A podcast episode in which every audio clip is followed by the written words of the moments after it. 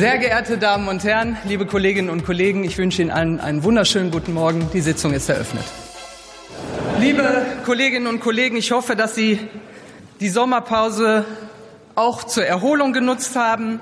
Mit den Haushaltsberatungen in dieser Woche beginnt die zweite Hälfte der Wahlperiode. Wir alle haben in der Sommerpause viele Termine in den Wahlkreisen absolviert, Gespräche geführt und Bürgeranfragen beantwortet.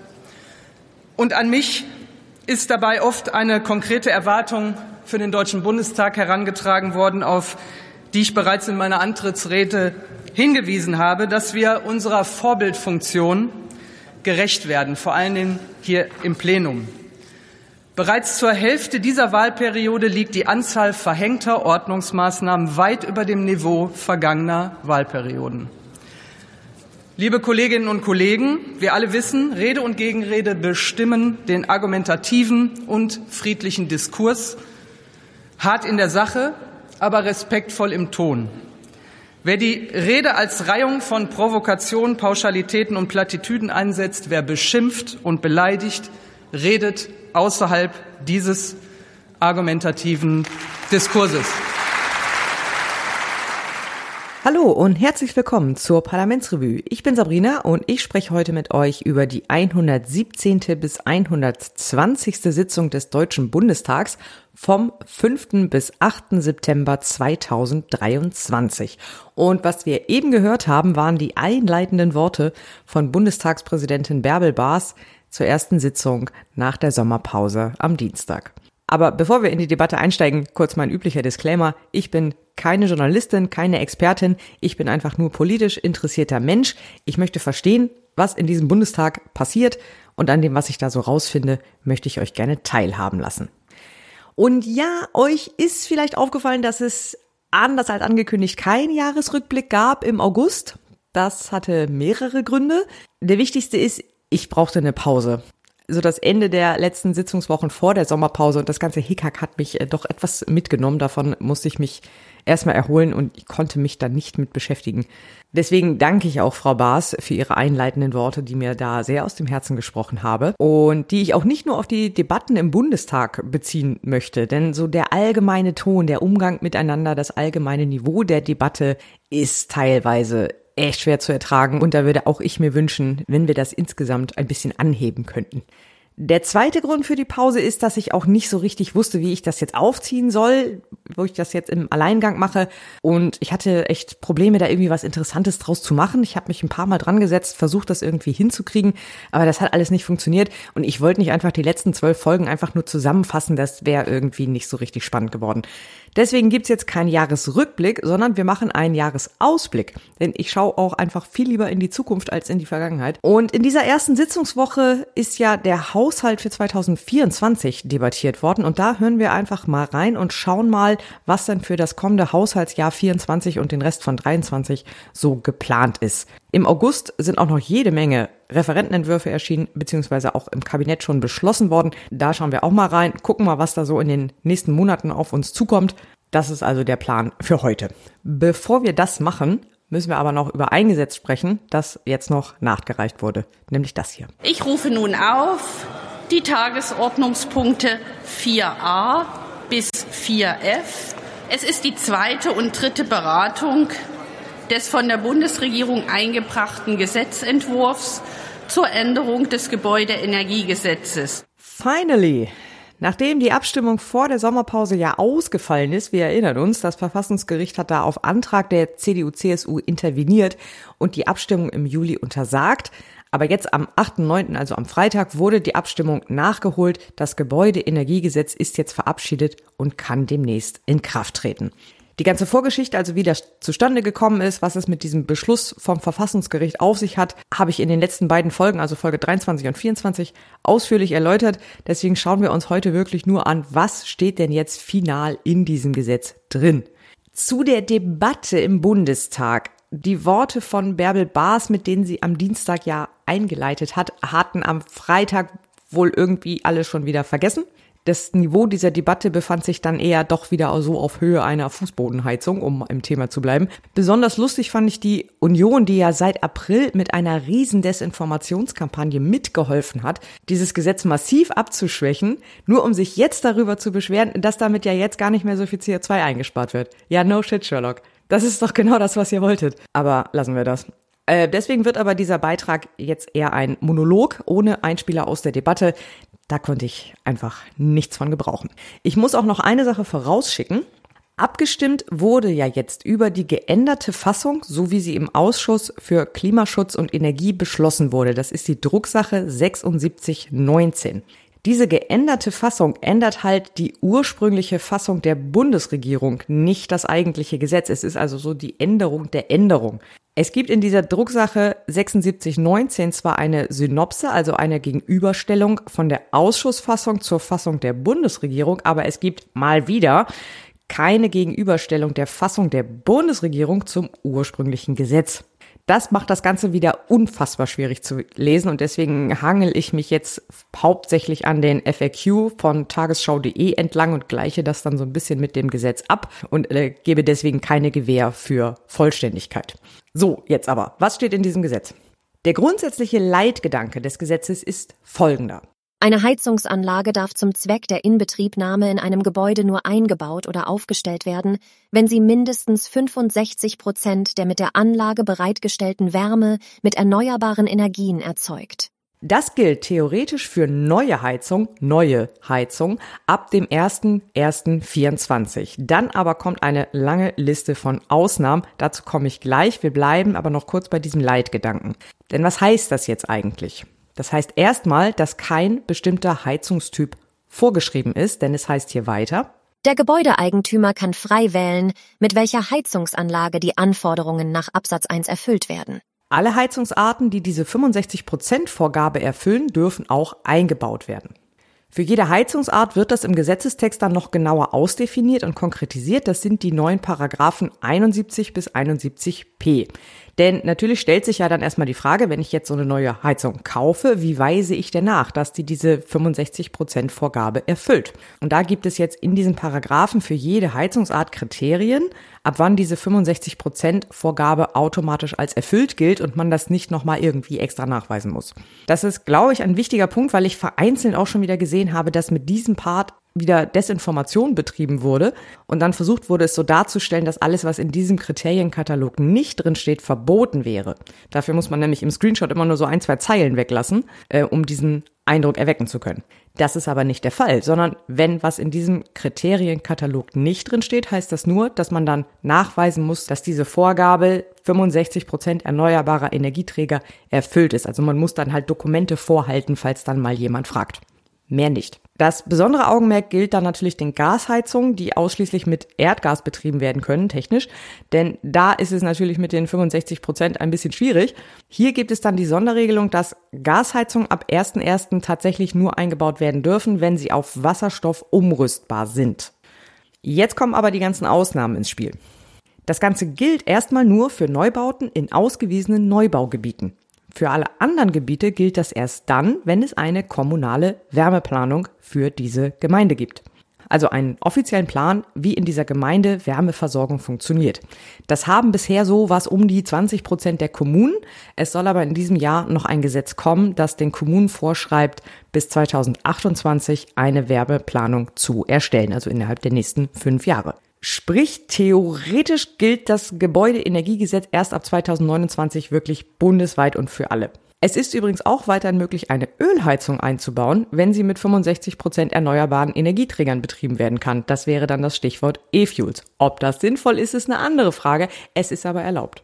Weitere Ausnahmen gibt es noch bei Havarien, also wenn die Heizung unrettbar kaputt ist und nicht mehr repariert werden kann. Da gibt es dann Übergangsfristen, so dass man provisorisch eine Heizung einbauen kann, die diese 65 Prozent Vorgabe nicht erfüllt. Und dann hat man fünf Jahre Zeit, das nachzuziehen.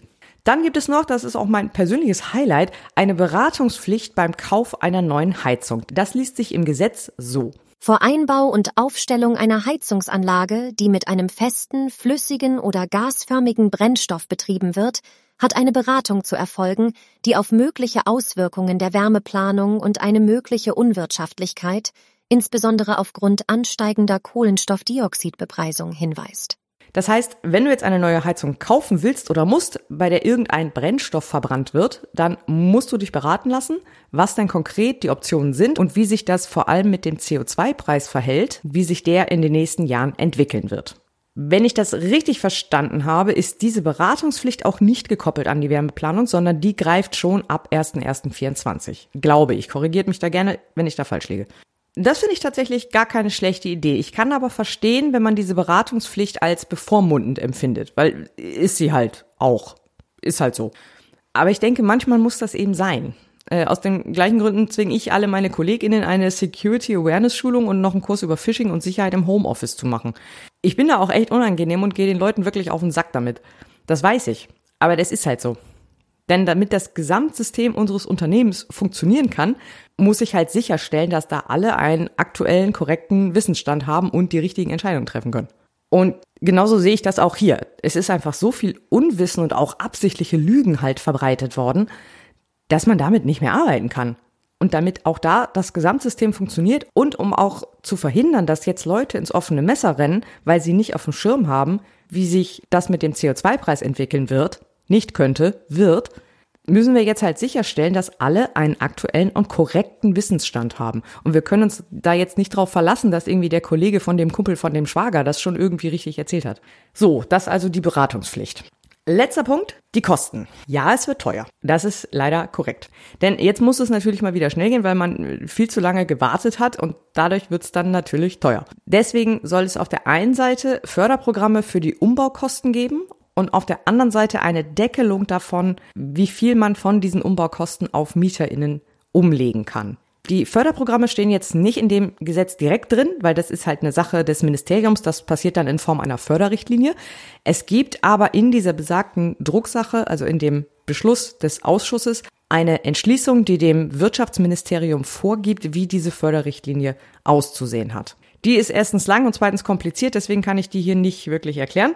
Wenn ihr sie selber durchlesen möchtet, ihr findet das in dieser Drucksache 7619 ab Seite 6. Die Deckelung der Umlage auf die MieterInnen steht aber in der Vorlage mit drin. Dafür wurde noch eine Änderung des bürgerlichen Gesetzbuchs mit eingefügt. Demnach dürfen dann VermieterInnen 10 Prozent der anteiligen Kosten auf die Miete umlegen.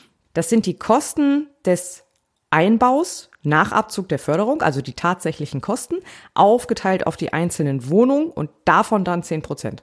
Das gilt aber nur, wenn eine Förderung in Anspruch genommen wurde. Wenn keine Förderung in Anspruch genommen wurde, ist diese Umlage gedeckelt auf 50 Cent pro Quadratmeter.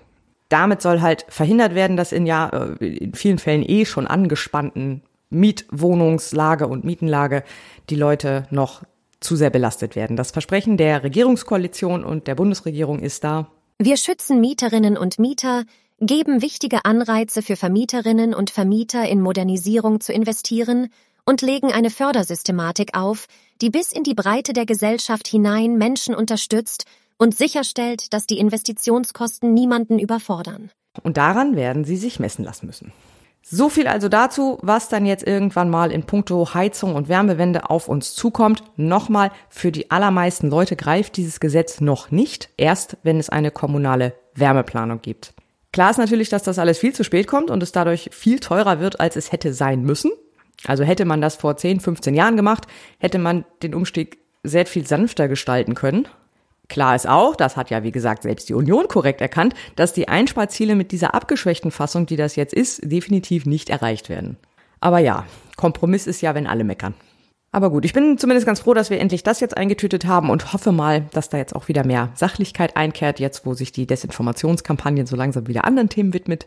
Wir werden auf das Thema auf jeden Fall aber nochmal zurückkommen und zwar wohl schon auch in der nächsten Folge Anfang Oktober, denn da debattieren wir über die Fortschreibung der nationalen Wasserstoffstrategie. Da hätte ich auch noch ein paar Punkte.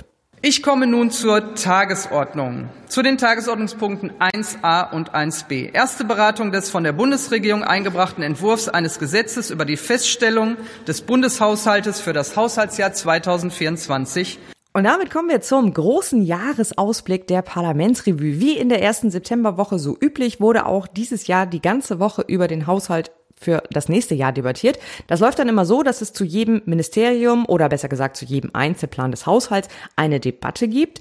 Da gibt es dann eine einleitende Rede der Ministerin des Ministers, die dann vorstellen, wie halt der Haushalt für den Bereich so ausgestellt ist und was da so geplant ist. Und dann wird darüber halt debattiert. Das möchte ich heute einmal zum Anlass nehmen und einen ausführlichen Ausblick auf das dritte Regierungsjahr geben. Denn da ist richtig viel im Anmarsch. Allein für die nächste Sitzungswoche ab dem 20. September stehen schon 21 Gesetzesvorhaben auf der Tagesordnung, die meisten davon in erster Lesung. Ihr könnt das ja immer mit mir zusammen nachverfolgen auf parlamentsrevue.de unter Parlamentspreview. Da versuche ich ja hauptsächlich für mich den Überblick zu behalten, was gerade wo unterwegs ist und da sind alle relevanten Dokumente und Vorhaben verlinkt. Die Pipeline ist wirklich voll. Da müssen wir jetzt mal reinschauen und dafür ist doch so eine Haushaltsdebatte ein guter Anlass. Wir hören jetzt nicht in jede einzelne Debatte rein, sondern ich habe mir mal die rausgepickt, zu denen es schon konkrete Entwürfe und Vorhaben gibt oder die halt besonders umstritten sind. Und beim Stichwort umstritten fällt mir natürlich als erstes Einnahme ein. Das Wort hat der Bundesminister der Finanzen, Herr Christian Lindner. Liebe Kolleginnen und Kollegen, das Umfeld ist herausfordernder als vor gut zehn Jahren. Wir müssen umgehen mit einer hohen Inflation. Ich komme gleich darauf zurück. Wir haben keine prosperierende Wirtschaft, sondern aus konjunkturellen und strukturellen Gründen müssen wir unser Wachstum verbessern. Wir müssen uns neu fokussieren. Mit dem Haushalt 2023 sind wir daher im Kernhaushalt zur Schuldenbremse zurückgekehrt. Mit dem Haushalt 2024 gehen wir die nächsten Schritte. Weiterhin achten wir die Schuldenbremse im Kernhaushalt. Wir reduzieren die Rücklage und im Jahr 2024, ich komme später noch darauf zurück, wird auch die Nutzung des Wirtschafts- und Stabilisierungsfonds enden. Die Neuverschuldung wird so massiv zurückgefahren. Von 45,6 Milliarden Euro, die wir für das Jahr 2023 planen, auf 16,6 Milliarden Euro im kommenden Jahr.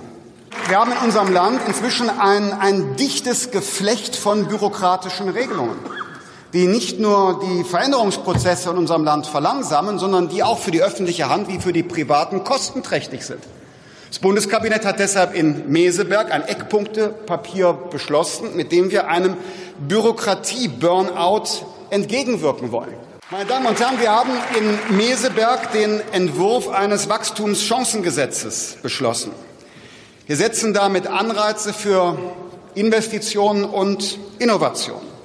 Das sind Entlastungen insbesondere für kleine und mittlere Unternehmen in einer Höhe von rund sieben Milliarden Euro im Jahr. Das richtige Zeichen zur richtigen Zeit. Darüber hinaus hat das Kabinett bereits den Entwurf eines Zukunftsfinanzierungsgesetzes beschlossen. Damit wollen wir den Gründerstandort Deutschland verbessern.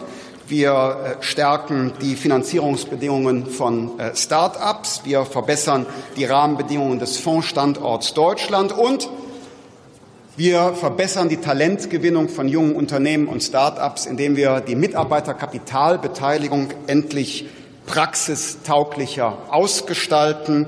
Denn wir wissen, neu gegründete Unternehmen sind so etwas wie das ausgelagerte Forschungslabor der deutschen Wirtschaft. Die sind Hefe im Teig einer Volkswirtschaft, bringen Wachstum und neue Arbeitsplätze.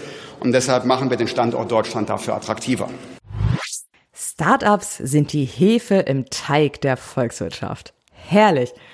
Das war nur ein ganz kleiner Auszug aus der 30-minütigen Einleitungsrede von Christian Lindner. Ich habe mir jetzt hier nur die Punkte rausgepickt, die in den Rahmen des Jahresausblicks passen. Ich kann mir aber gut vorstellen, dass ich aus dieser Rede noch auf das ein oder andere Bonbon zurückgreife, denn Hefe im Teig der Volkswirtschaft war nur einer von vielen bemerkenswerten Parts in dieser Rede. Also, wir haben es gehört. Die nächsten beiden Jahre der Ampelkoalition werden unter dem Zeichen der Schuldenbremse und von Sparmaßnahmen stehen.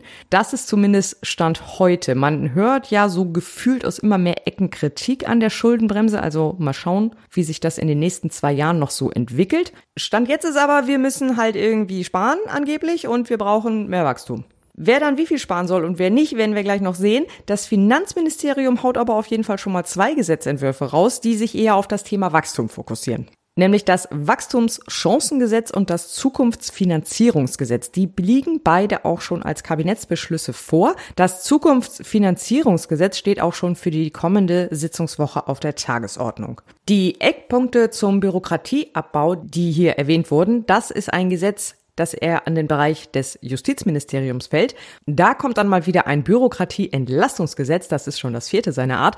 Der Entwurf dazu ist aber noch nicht fertig. Ich bin aber besonders gespannt auf die weitere Debatte zum Wachstumschancengesetz. Ihr habt möglicherweise die öffentliche Diskussion darum schon ein bisschen mitbekommen. Jedenfalls war die schwer zu überhören. Über das Thema werden wir sicher noch sehr intensiv hier sprechen, denn das wird wohl nicht so bleiben, wie es jetzt im Kabinettsbeschluss steht. Das ist jetzt auch eine gute Überleitung zum nächsten Ressort, denn wer Lindner und Wachstumsgesetz sagt, muss natürlich auch Lisa Paus und Grundsicherung sagen.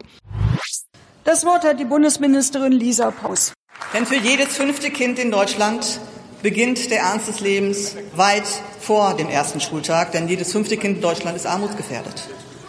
Und für jedes einzelne dieser Kinder habe ich in den Verhandlungen um die Kindergrundsicherung gekämpft. Und mit dem Gesetz zur Kindergrundsicherung ist es diese Ampelregierung, die den Paradigmenwechsel endlich schafft, um Kinderarmut endlich besser zu bekämpfen. Sie haben geschafft den Einstieg in eine grundlegende und wirksame Bekämpfung der Kinderarmut. Künftig werden die Eltern automatisch über mögliche Ansprüche informiert. Und allein dadurch werden mehr Kinder mehr Geld erhalten. Und wir berechnen das soziokulturelle Existenzminimum neu. Nach konservativer Schätzung bedeutet das für das Jahr 2025 für die Kleinsten beim Zusatzbetrag von mindestens 530 Euro pro Monat bis hin zu 636 Euro für Teenager im Jahr 2025.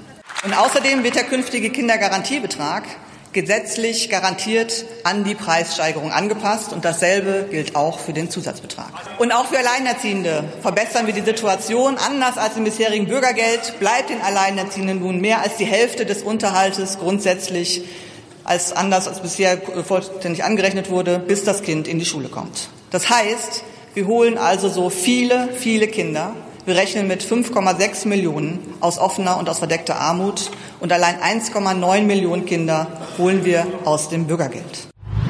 Ja, da waren viele große Zahlen und große Ankündigungen drin. Und was dabei allerdings tatsächlich rauskommt, werden wir dann noch sehen, denn das soll erst ab 2025 greifen. Sprich, in diesem Haushalt ist das jetzt noch gar nicht mit drin. Es gibt auch noch keinen konkreten Gesetzentwurf. Es gibt eine Infoseite auf der Website des Familienministeriums. Die ist natürlich in den Shownotes verlinkt. Und ansonsten gibt es eigentlich bisher nur diese Pressekonferenz, für die sich Christian Lindner ja schon wieder ordentlich Gegenwind eingefangen hat. Aber da will ich jetzt gar nicht drauf eingehen. Ich möchte dieses Jahr nicht damit beginnen, mich über Christian Lindner aufzuregen. Das haben andere schon getan. Also so ganz genau wissen wir noch gar nicht, wie das dann konkret in Gesetzesform aussehen soll. Und es gibt eine Sache, die ist, finde ich, in den Medienberichten nicht so besonders gut rübergekommen. Es war ja immer die Rede von diesen 2,4 Milliarden, die Lisa Paus Christian Lindner jetzt angeblich irgendwie aus dem Kreuz, Kreuz geleiert hätte. Wenn ich das aber richtig verstehe, sind diese 2,4 Milliarden einfach nur das, was jetzt schon für Kindergeld und Kinderzuschlag im Haushalt drinsteht. Also das ist das, was das jetzt schon kostet. Das ist nicht zusätzlich. Die Reform besteht dann eigentlich nur darin, dass diese beiden Leistungen zusammengelegt werden, umbenannt werden und halt zum Teil automatisiert werden, so dass man sie nicht extra beantragen muss. Wobei ich erstmal sehen möchte, wie das funktioniert. Und das ist dann die komplette Reform. Also es wird ja wohl Geld zur Verfügung gestellt für diese Umstellung, also die verwaltungstechnische Umstellung. Das ist dann aber kein Geld, das bei den Kindern und bei den Eltern ankommt, sondern die landet in den Behörden für die Umstellung. Da wurde aber in, in vielen Medienberichten ein anderer Eindruck vermittelt. Das ist zumindest bei mir so angekommen. Vielleicht habe ich es aber auch falsch verstanden und die 2,4 Milliarden sind doch irgendwie extra. Aber ich wäre sehr überrascht. Also da bin ich gespannt, wie das dann im Gesetzestext tatsächlich aussieht und wie sich das im Haushalt 25 im nächsten Jahr dann widerspiegelt. Und das Wort hat der Bundesminister für Digitales und Verkehr, Dr. Volker Wissing. Im August, das zeigen neuen Zahlen der DB, waren nur noch knapp zwei von drei Fernzügen pünktlich. Ähnlich herausfordernd ist die Lage im Güterverkehr. Das ist nicht nur extrem ärgerlich für die Reisenden, so kann das für ein Land wie die Bundesrepublik Deutschland nicht bleiben. Und deshalb ist die Bundesregierung fest entschlossen, das zu ändern. Mit neuen strategischen Ansätzen und mit einem massiven Finanzpaket, das seinesgleichen sucht. Schon jetzt stellen wir 24 Milliarden Euro zusätzlich für die Bahn bereit. Damit rücken wir die Schiene dahin, wo sie hingehört, ins Zentrum einer modernen, nachhaltigen und guten Mobilität. Und unser Erfolgshit, das Deutschland-Ticket, das bereits mehr als elf Millionen Mal abonniert wurde, braucht eine leistungsfähige Schiene, damit seine Vorteile vollumfänglich zur Geltung kommen.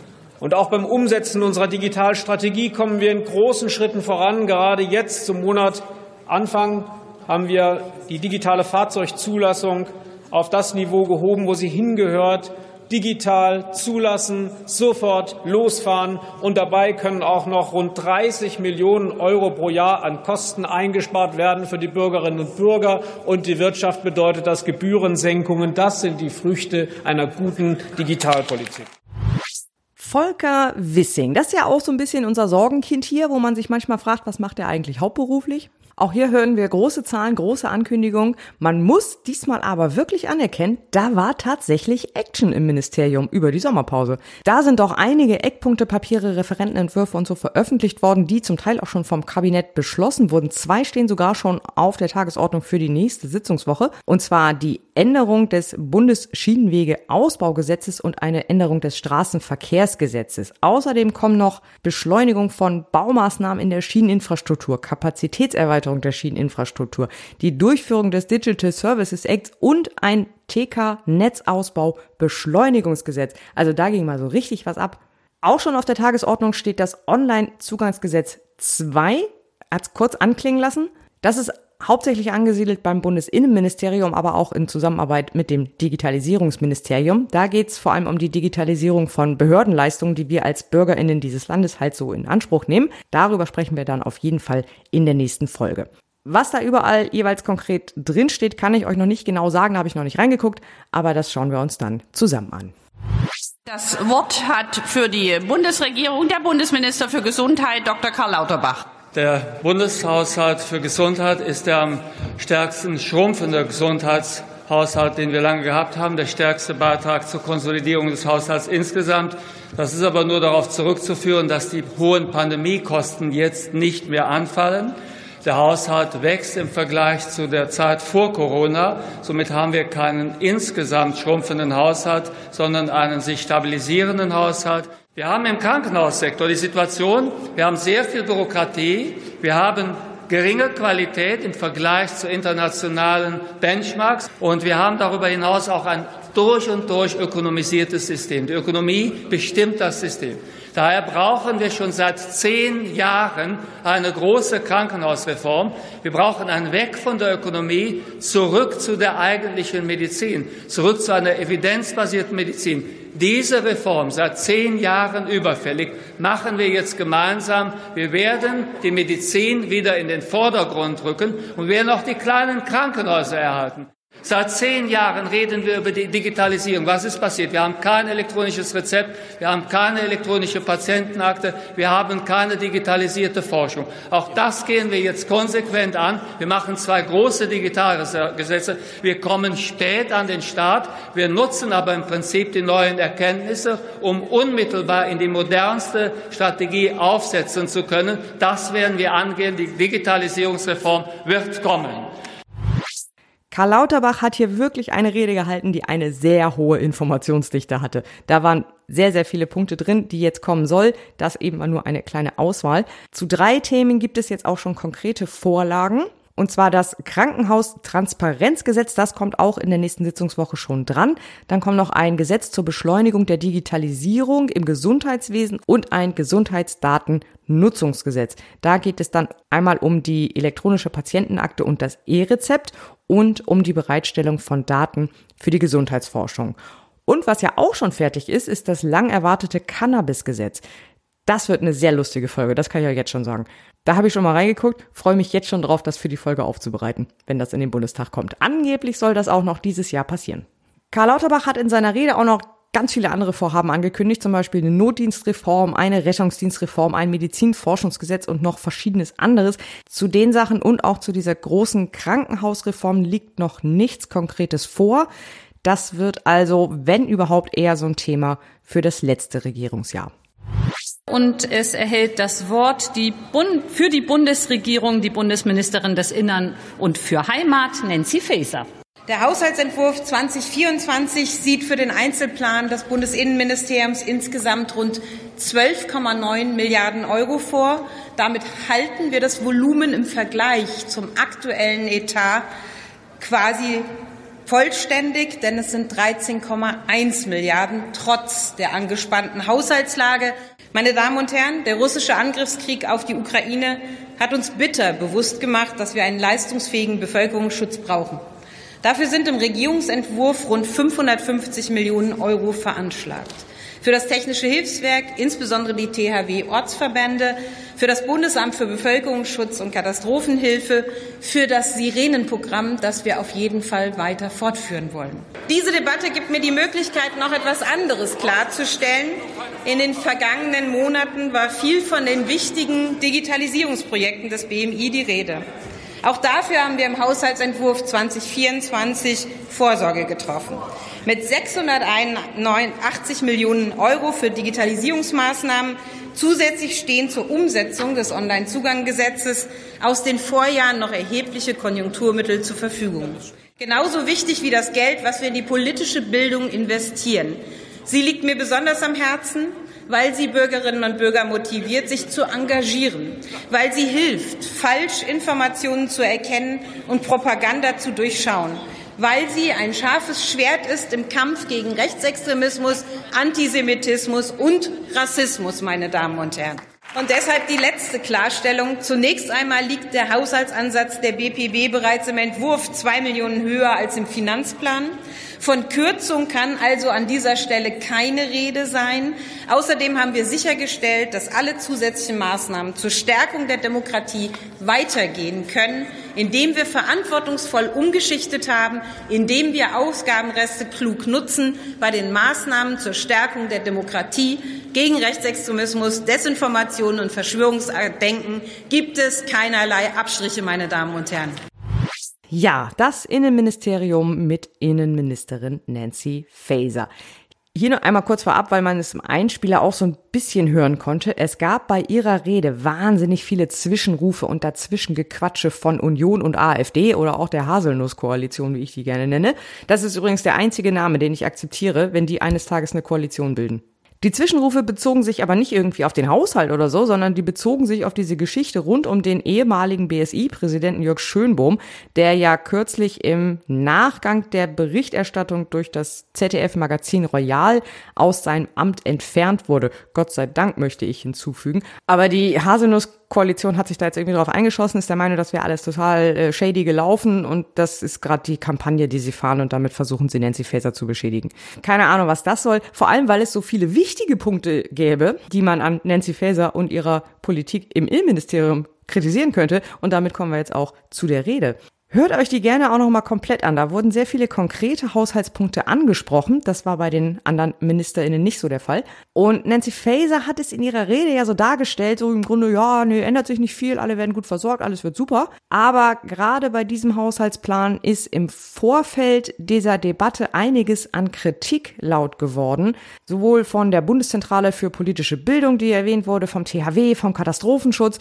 Die haben sich alle über nicht äh, ganz unerhebliche Kürzungen beschwert, die in diesem Haushalt eingeplant sind. Nancy Faeser und das Ministerium sagen, im Etat bleibt weiterhin genug Geld, alle sind gut versorgt und können auch alle ihre wichtigen Vorhaben umsetzen. Die Betonung liegt dann allerdings immer auf wichtigen Vorhaben, was mit denen nicht ganz so wichtigen ist und wer entscheidet, was wichtige Vorhaben sind und was nicht, das wird dann immer nicht erwähnt.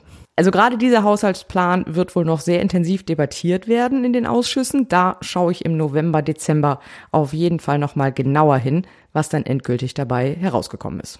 Was die übrigen Vorhaben des Innenministeriums angeht, die dann noch in der Pipeline sind, Frau Faeser hat das Online-Zugangsgesetz 2 angesprochen, aber da kommt noch mehr, was schon konkret vorliegt. Es gibt eine Modernisierung des Staatsangehörigkeitsrechts, das demnächst kommen wird, das Krit-Ist-Dach-Gesetz, eine Änderung des Europol-Gesetzes und auch ein Gesetz zur Reform des Bundesnachrichtendienstes. Die stehen alle in den Startlöchern und werden uns, denke ich, auch mal in den nächsten Folgen in diesem Jahr noch beschäftigen. Also Innenministerium, das könnte alles auch noch sehr interessant werden. Damit gebe ich jetzt das Wort dem Bundesminister der Justiz für die Bundesregierung. Marco Buschmann hat das Wort. Das Bundesministerium der Justiz hat eine ganze Reihe rechtlicher Reformen in den letzten Monaten auf den Weg gebracht und insbesondere in den sozialen Netzwerken begegnet mir im Zusammenhang damit immer wieder eine Frage. Und sie lautet, ist das eigentlich Ihre einzige Sorge, Herr Minister? Und ähm, ich will das klar beantworten. Ich habe das zuletzt wieder gelesen, zum Beispiel im Zusammenhang mit dem Namensrecht. Natürlich ist das Namensrecht nicht meine einzige Sorge, aber es betrifft Millionen von Menschen, die sich darauf freuen.